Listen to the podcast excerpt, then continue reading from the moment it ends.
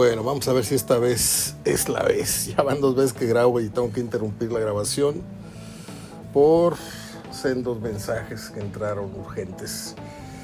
Bueno, aquí estamos, es el miércoles 26 de octubre del 2022. Yo soy Mario Ortega hablando de fútbol, mandándoles un gran abrazo de gol a todos los asiduos escuchas a este podcast y a los que van de paso y a los que son así medio curiosos, a ver qué digo, que son de otros medios o que son gente que tiene que ver poco con el fútbol. Igual, un abrazo de gol para todos. Bueno, se jugó, hoy fue día de Champions, echaron al Barcelona, lo golearon en su casa 3 a 0, el Bayern, mucho equipo. También el Napoli ganó, el Nápoles de Chucky ganó 3 a 0, el Liverpool también 3 a 0. Eh, por ahí creo que mm, el Atlético Madrid 2-2 con el Leverkusen. Y así la cosa. bueno, el Tato Noriega llega el viernes, o más bien el viernes es presentado oficialmente como el nuevo director deportivo del Monterrey. Y con él se abren una serie de posibilidades de que algunas cosas cambien en el equipo rayado. ¿Por qué lo digo? Porque el Tato Noriega, a pesar de que los, lo vamos a seguir viendo con la misma cara angelical y con ese, ese dejo de, chamaco que tiene, es un muchacho muy experimentado. ¿eh? No es el mismo Tato Noriega que jugó en el Monterrey, para nada. Se ha preparado, ha estado en Europa, se, se fue a hacer estudios, eh, fue analista, estuvo sentado en, en, en, la mesa más importante que tiene ESPN, que es la mesa de fútbol internacional, para mayor conocimiento de todos. Porque pues la mesa de picante, digo, salvo Roberto Mezcunco, que merece todo mi respeto, pues ahí ya es una pachanga, ¿no? Pues es, es, Álvaro Morales subiendo al escritorio y, el Pietra Santa eh, grabando spots bastante ridículos. Jugada coqueta y esas babosadas, la verdad han abaratado mucho la mesa de, de fútbol picante. No sé si por ahí se salve otro comentarista que ustedes piensen, de Anda, no sé, este, Rafa, pues, no sé, no sé, no, no, no quiero decir nombres, pero el Tato luego incursionó en la parte directiva, estuvo en Morelia, lo sabemos, estuvo en Santos, estuvo, no en Cruz Azul, pero viene con muy buen talante. La gente no lo va, o siento que no lo ha rechazado así de entrada, por el buen sabor de boca que dejó cuando fue jugador de Monterrey. Aparte de que es un muchacho sumamente, sumamente centrado, preparado, como ya dije.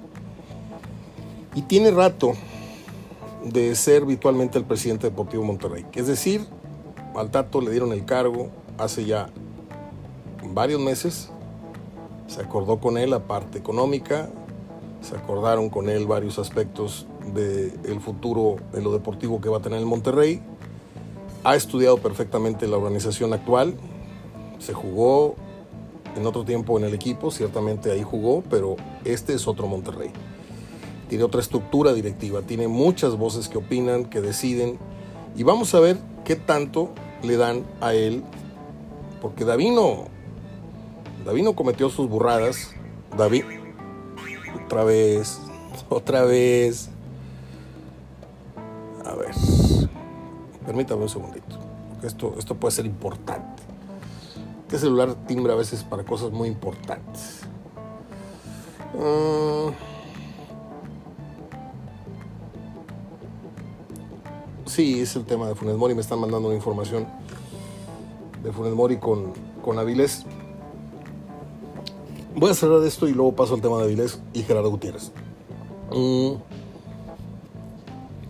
Yo tengo mucha fe en que el Tato Noriega sea mejor presidente deportivo que Davino. A Davino le hacemos a un lado las concas y queda un título de liga en su gestión. Y Monterrey, como lo dije ayer de manera escrita en el blog HDF de Facebook, por si usted se quiere adherir, publicamos el dato. Monterrey ha ganado una liga de sus últimos 24 torneos. ¿Sí?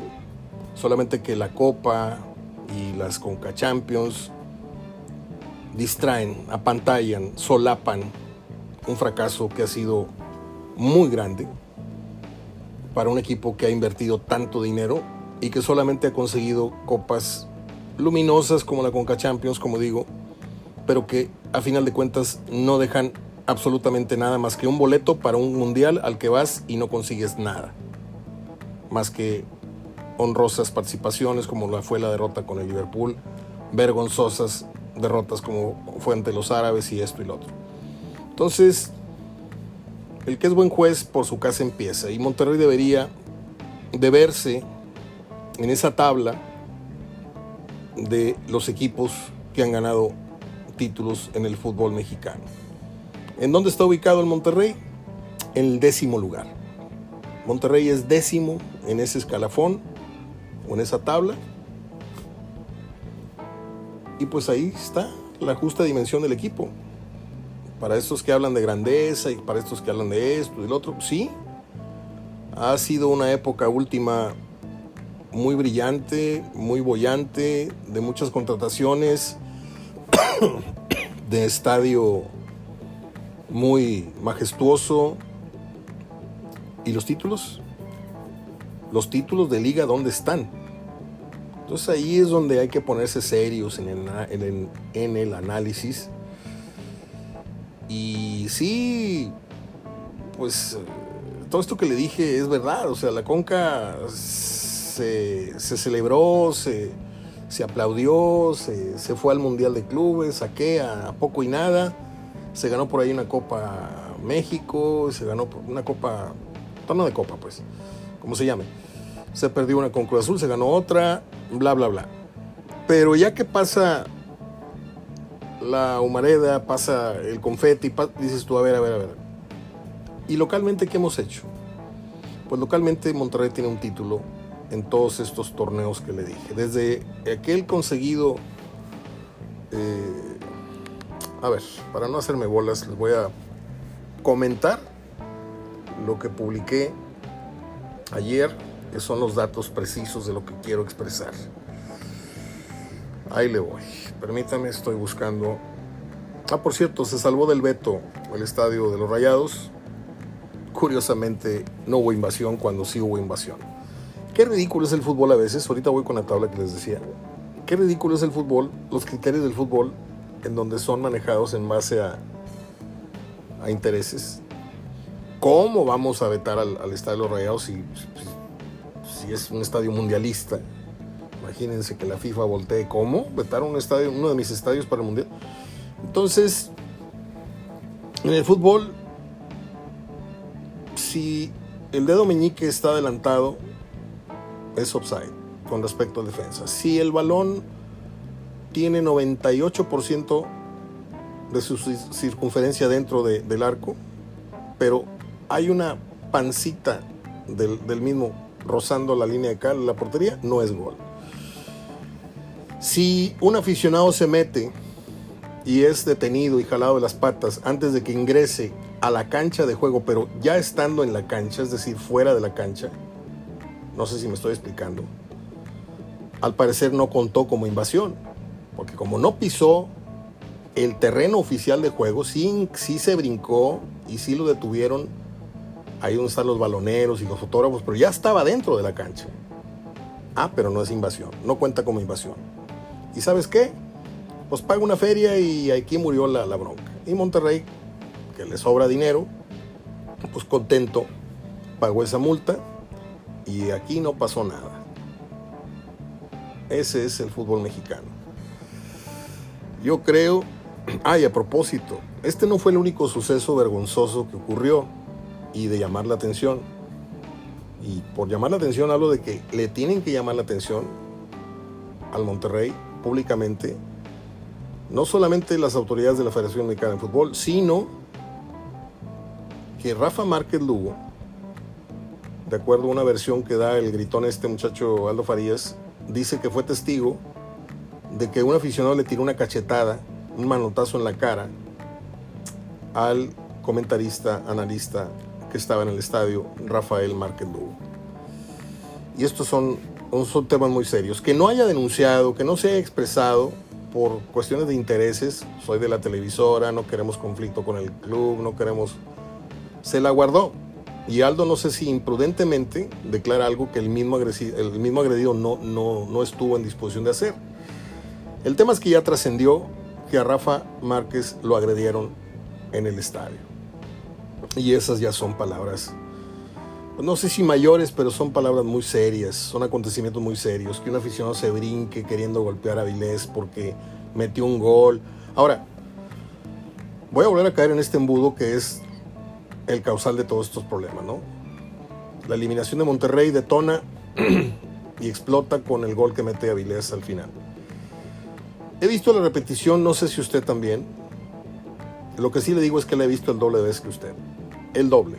Si usted la vio 10, yo la vi 20. La he visto muchas veces. Y en ningún momento yo veo que Avilés ciertamente toma dirección rumbo al córner, no llega hasta... El, y, de hecho ya no está la porra, los, los gritones estos de, la adicción ahí, ya los mandaron para arriba, a su suite de arriba, a su, a su palco privado ahí parados todos. Y tú Avilés se detiene, se toca el pecho, algo así, eleva un, brazo, una oración, y luego empieza el bailable ahí con el otro moreno del Pachuca, ¿no? Y no, olvídate. La gente se, se, enfureció porque sintieron que eso era una burla. Yo no vi en ningún momento que Avilés les mentara cuanta madre o les dijera algo o se riera o cruzara los brazos frente a ellos. No. Yo vi que el tipo celebró que metió un penal. La gente estaba buscando cualquier pretexto para echar fuera su frustración, su rabia de ver cómo el equipo no fue capaz de meter un triste gol viniendo tan, tan aporreado de Pachuca y se agarraron a Viles Hurtado.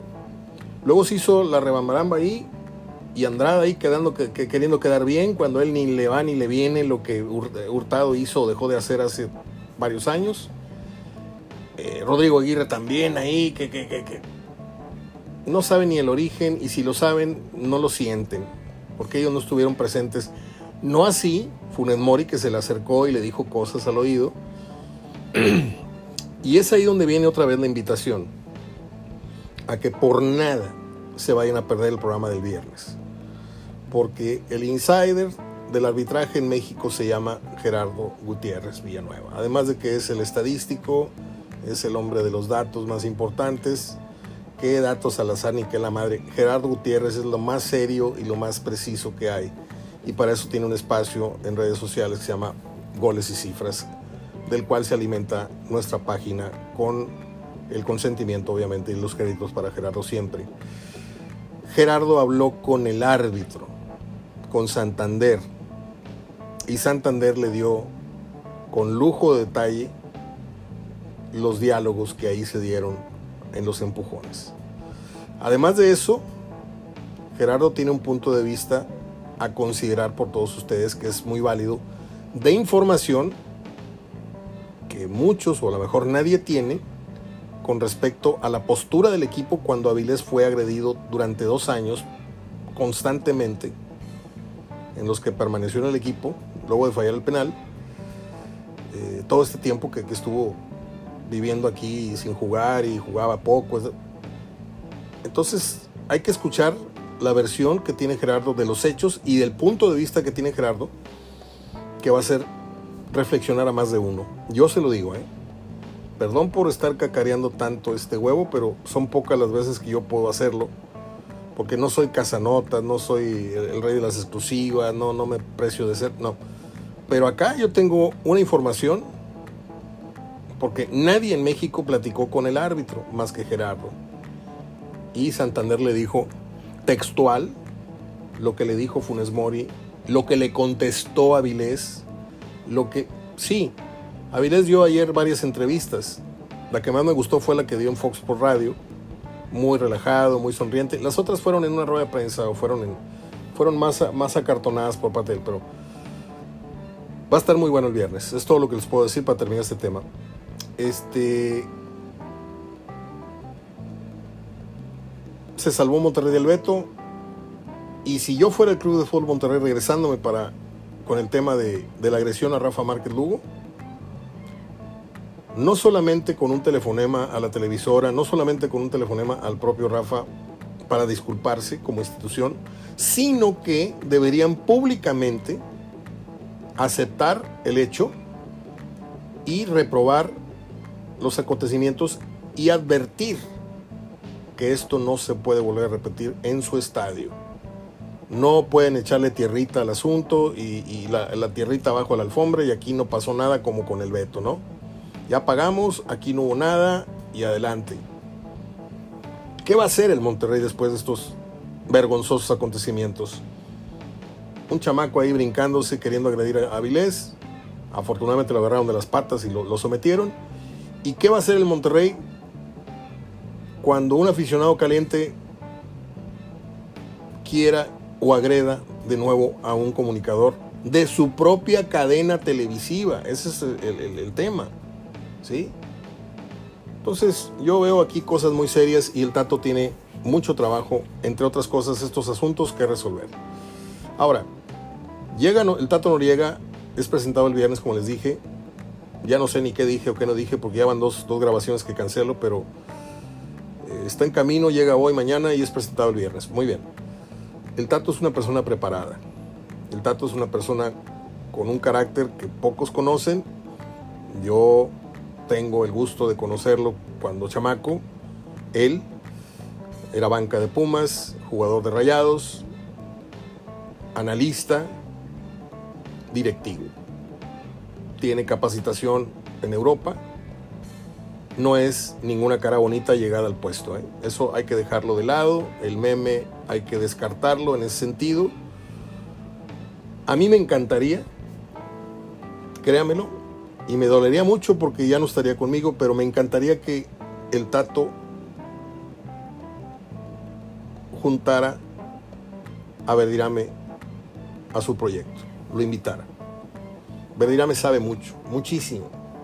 Y no lo digo porque hable conmigo aquí el, el programa, no lo digo porque sea parte del equipo, no yo conozco a la mayoría de los jugadores que han militado en Monterrey, personalmente al 33%. Pero a los demás los hemos conocido por su forma de jugar y por su forma de pensar y de explicar el juego en ruedas de prensa, en entrevistas. Y no todos son tan claros, no todos son tan expertos, no todos son tan uh, sabios a la hora de, de emitir un juicio. Y Verdirame tiene una lupa y eso es lo que necesita Monterrey. Un jugador, exjugador que sienta los colores, como el Tato. Y a pesar de que jugó en varios equipos, como les dije, es también de, ADN rayado. Es muy amigo de Verdirame.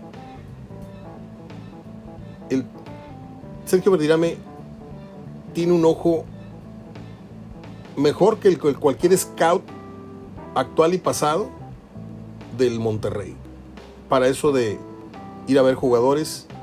Tiene muy buenas relaciones en Sudamérica, en Chile, en Uruguay, en Argentina, preferentemente.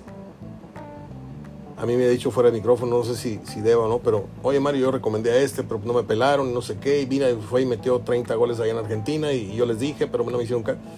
Entonces, este tipo de tiros ya no se le pueden ir al Monterrey. ¿Por qué? Porque de repente ves que Necaxa trae un buen goleador, y el San Luis trae a Nico Ibáñez y el otro, y, acá te traen Albertangos, del Ángel y no sé qué, y el otro muchachito de Chivas, y, y Saldívares, y... Oye, aquí tiene que haber un filtro en Tigres y en Monterrey, en donde ya no se pueden permitir ¿sí? traer jugadores caros y mediocres si el Tato Noriega logra, bueno, primero había que ver cuál es el análisis que va a hacer Noriega cuáles son los jugadores que ya deben de salir de la institución. Porque el Tato tiene rato viendo el, equipo. El cargo se lo dieron hace varios meses. Oficialmente, hasta que Davino no entregó el, el puesto y ya se lo dan el viernes oficialmente. Pero el Tato está en funciones desde hace rato, analizando qué le duele, qué no le duele, qué jugadores ya dieron, ya cumplieron cómo se va a ir renovando el equipo, qué puestos son los que van a llegar nuevos jugadores, a qué puestos van a llegar nuevos jugadores, etcétera, etcétera, etcétera. Esto lo hablamos creo que con Verdirame hace unos días, cuáles serían los jugadores que ya estarían cumpliendo ya un proceso, un ciclo, por decirlo así. Y pues es un hecho que, que Funes no va a alcanzar. Digo, si lo quieren dejar hasta que no alcance y hasta que no se retire Guiñac, pero yo no veo cómo lo alcance.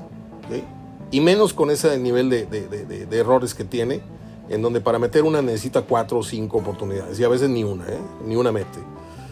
Entonces yo creo que si esa era la apuesta de Monterrey con Funes Mori, tenerlo hasta que no rebase y sea el mejor goleador de la ciudad, yo creo que ahí fracasaron.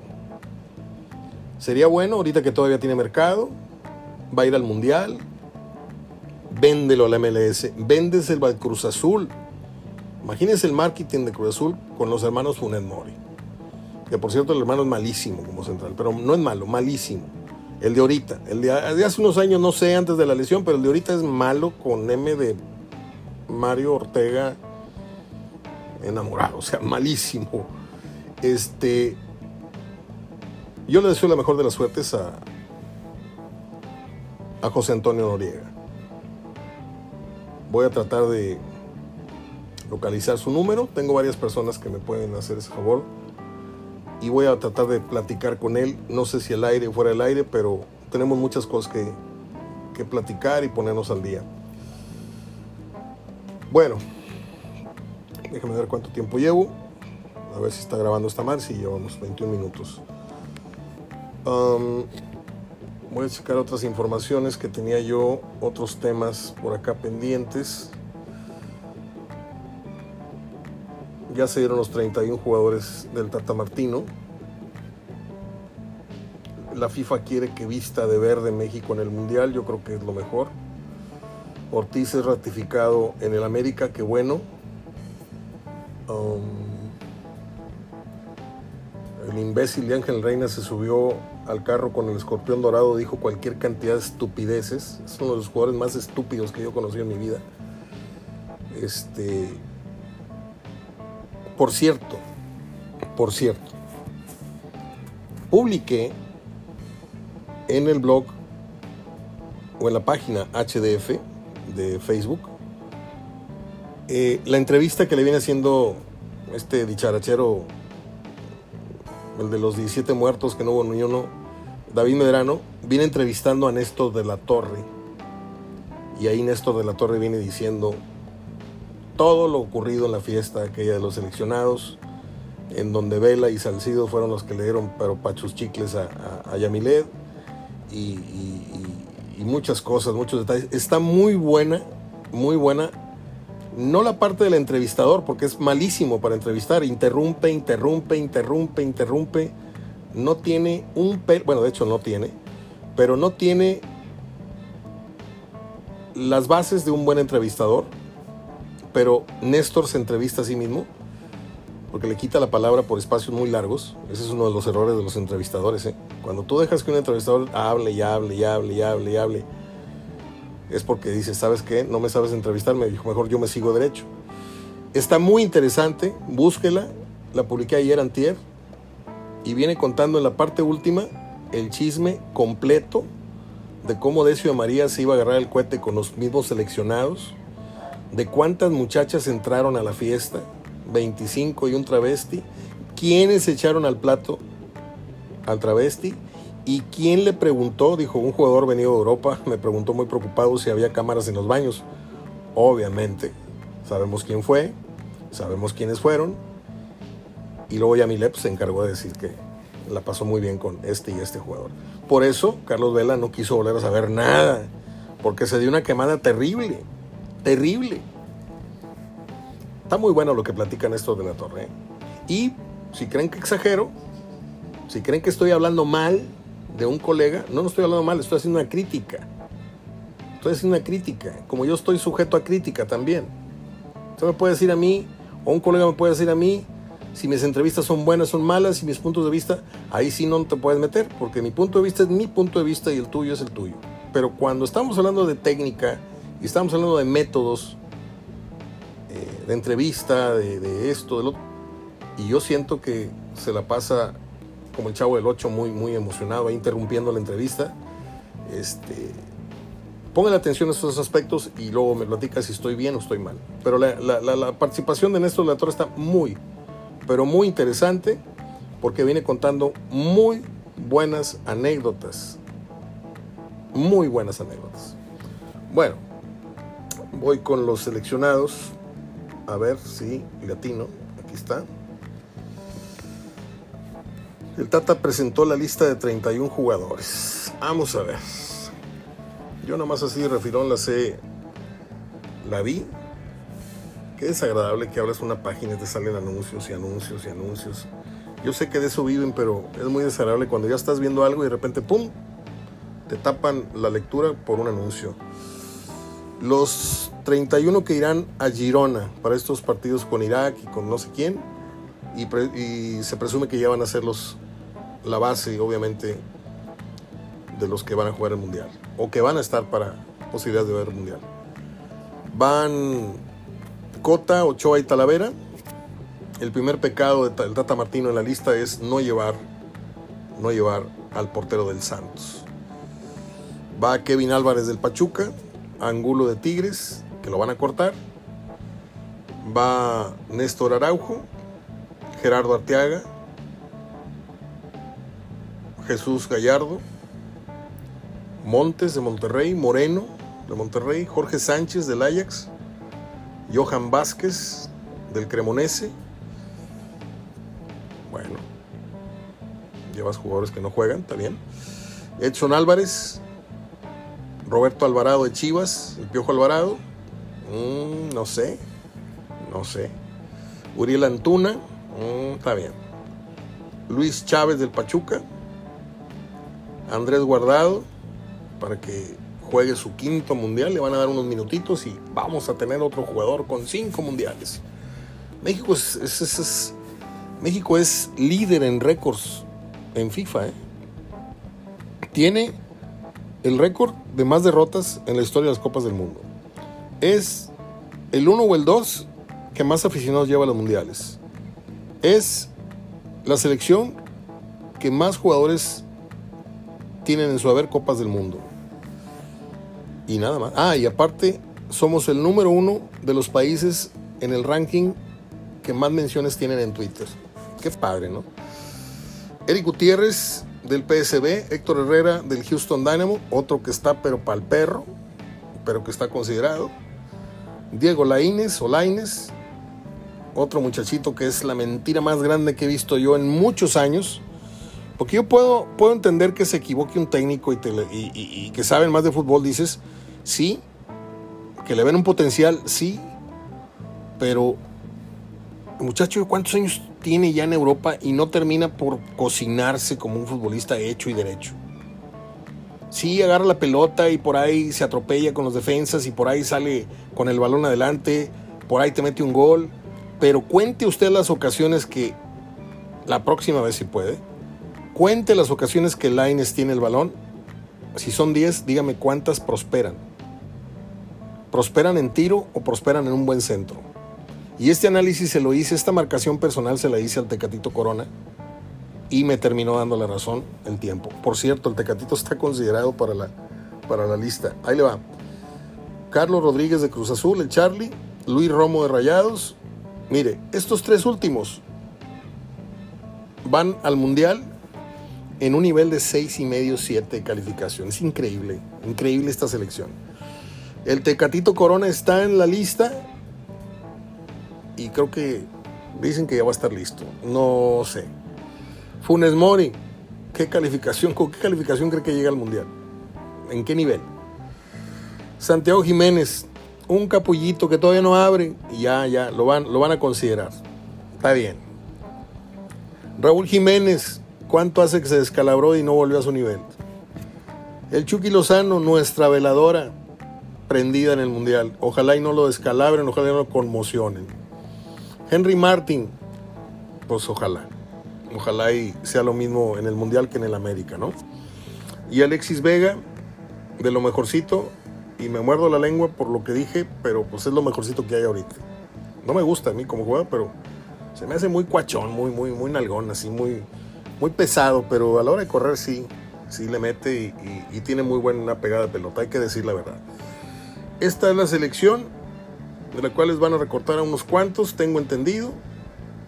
Yo escuché por ahí que Angulo lo van a cortar. Y no sé, a otro jugador por ahí, creo que el Pachuca, o una cosa así. Y que Dios nos agarre confesados en esta Copa del Mundo que ya le faltan, no sé si un mes o menos de un mes, perdí la cuenta, en la que las sensaciones son, son mixtas, son, son confusas. Tenemos la ilusión de que México haga... Por cierto, Luis García se aventó un muy buen pronóstico y puede ser el de muchos, porque conforme avanzaron los días, México empezó a dar sensaciones de que y sobre todo viendo jugar a Polonia o sabiendo los resultados de Polonia, dices tú, sea, a lo mejor a Polonia sí se le puede con Argentina no y a los árabes les ganamos. Igual que el Mundial del 78.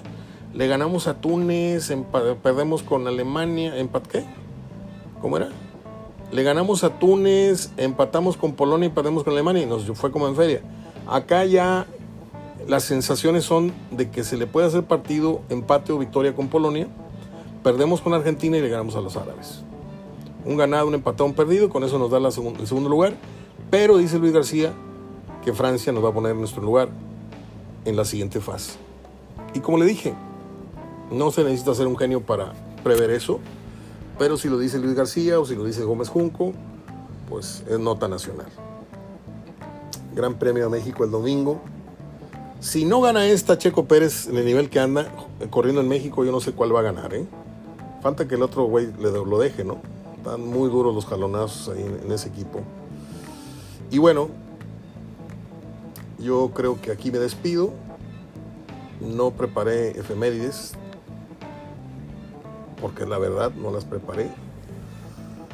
Vamos a ver si las puedo preparar en este momento. Voy a ir a mis archivos, permítame.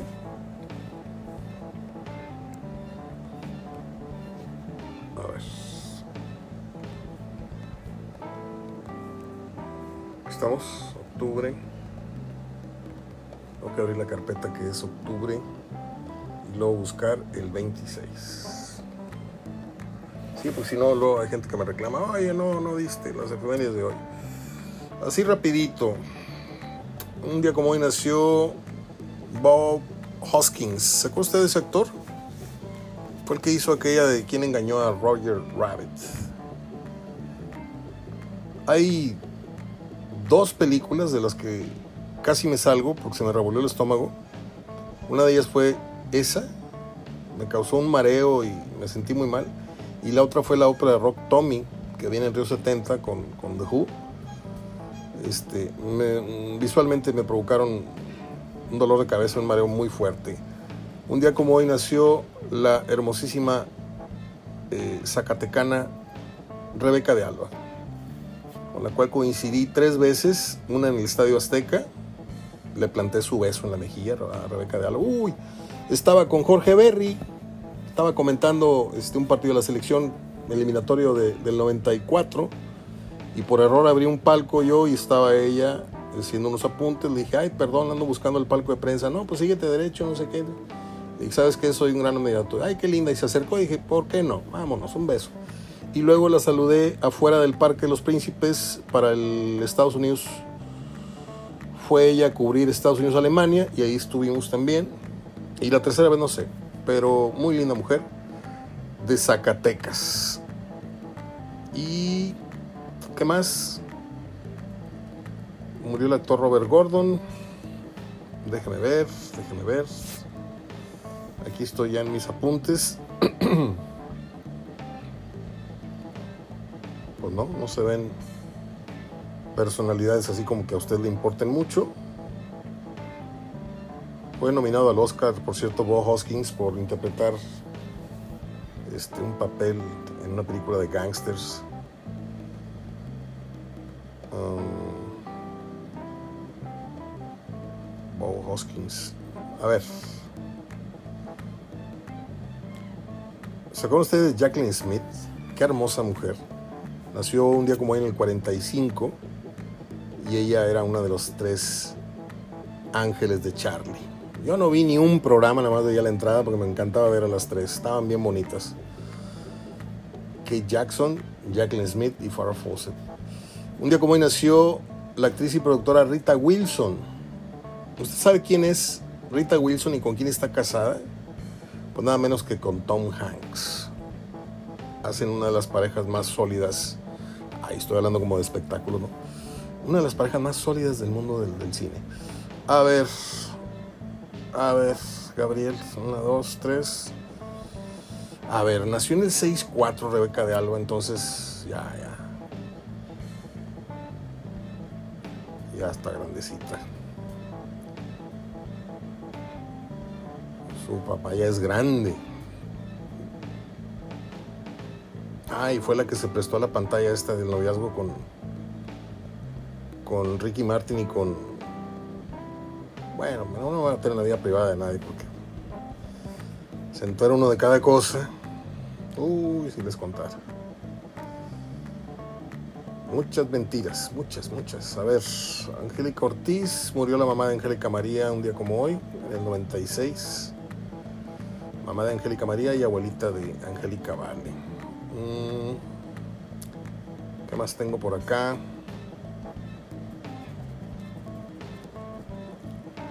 Araceli Arámbula pone como camote a Luis Miguel en la revista Hola un día como hoy. Normal. Y ya, es todo. Hoy después de dos años, casi tres, vamos a regresar al cine. Por ahí nos cayeron unos pases, unas invitaciones al cine. Y yo quiero ir a ver una película de Ricardo Darín que está en cartelera, no sé si aquí en Monterrey, pero la había anunciada en la televisión, yo imagino que debe estar acá. Para los que son cinéfilos, si está, vayan a verla, porque está muy buena. La sinopsis de la película me llamó mucho la atención. Tiene que ver con el escándalo político hace unos años en Argentina, no sé si con un expresidente, no sé, no, se me olvidó el nombre. Este, y bueno, vamos a, no sé, no sé qué voy a sentir regresar al cine porque ya se me olvidó todo el hábito de ir al cine. Antes de la pandemia íbamos al cine tres veces por semana. Íbamos entre semana, íbamos el lunes, íbamos el domingo o el sábado. El sábado en la noche no voy a fútbol. Y ahora perdimos totalmente el callo. Este, vamos a ver qué tal nos va. Pues hasta aquí mi reporte, Joaquín. Un gran abrazo. Sé que se me están quedando temas pendientes, se me olvidó, perdí el índice de las cosas que iba a decir. Porque esta, este iPad está fantástico. Abres una página, la, vuelves a, a, programar y la dejas lista y cuando abro ya no existe la página. ¿Por qué? No sé. Pero bueno, creo que omití el dato y debí haberlo dado. Ya me acordé los campeonatos del Monterrey. Un campeonato en 24 torneos y me quedé por darles esa. Ah, Jimmy Lozano, nuevo técnico de Pumas. Aquí está la gráfica. Para los que no entendieron o le dudaron, Rayados un título en 24 torneos. Ciertamente uno suspendido por COVID y el otro es el que se cuenta el recientemente terminado. A ver, acá está la cosa, miren. Rayados queda campeón en 2010 frente al Santos Laguna, ¿cierto? Ok. De ahí empieza el conteo de los 24 torneos. Queda campeón Pumas, Tigres, Santos, Laguna, luego Tijuana, luego América, luego León, luego León, luego la América, luego, luego el Santos, luego Tigres, luego Pachuca, luego Tigres, luego Guadalajara, luego Tigres, luego Santos, luego la América, luego Tigres, Monterrey, ahí aparece por primera vez en este conteo de 24 torneos. El Apertura 2019 que le gana al América. De Bamba, pero le ganamos al América. Estaban todos colgados en los palos. Y después de este torneo viene el León, le gana Pumas, viene Cruz Azul, le gana Santos, viene el Atlas y viene el Atlas y ahora no sabemos quién. ¿Qué pasó? Que después del torneo, como le dije, del 2010 que le ganaron al Santos 5-3, empezó a contar, a correr el reloj y suman 24 torneos y Monterrey nada más consiguió un título. Entonces, a la gente que le va al Monterrey, mis respetos. Y mire que aquí en esta casa hay mucho ADN rayado. Mi papá fue una persona institucional del equipo, uno de los históricos del club.